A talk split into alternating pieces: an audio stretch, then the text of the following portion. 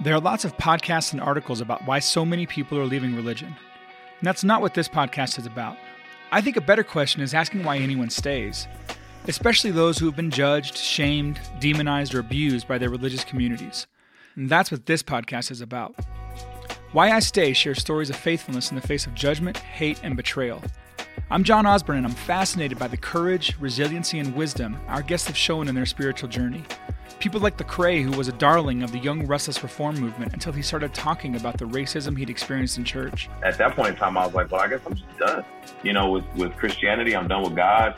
Because if this is what the people that I respect the most believe, then I don't know what to believe. Mm-hmm. I don't know what's true about anything they've said. And so I, I really just kind of checked out.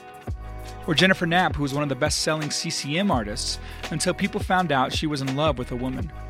I'd seen college kids come out and then get walloped on mm-hmm. immediately by their Christian friends, you know, like, we're here to save you. You know, you can't be gay. I saw those things. And I did not like what I saw. And megachurch pastor Brian Zahnd, who lost half of his congregation and was accused of heresy for simply asking questions about his faith. I, I began to return to a demanding radical allegiance to Christ. And I knew that that's what was happening. So I wasn't ever doubting that. Uh, what I doubted was that we would be able to survive as a church. Mm-hmm. I, I didn't know. I mean, I wasn't going to leave.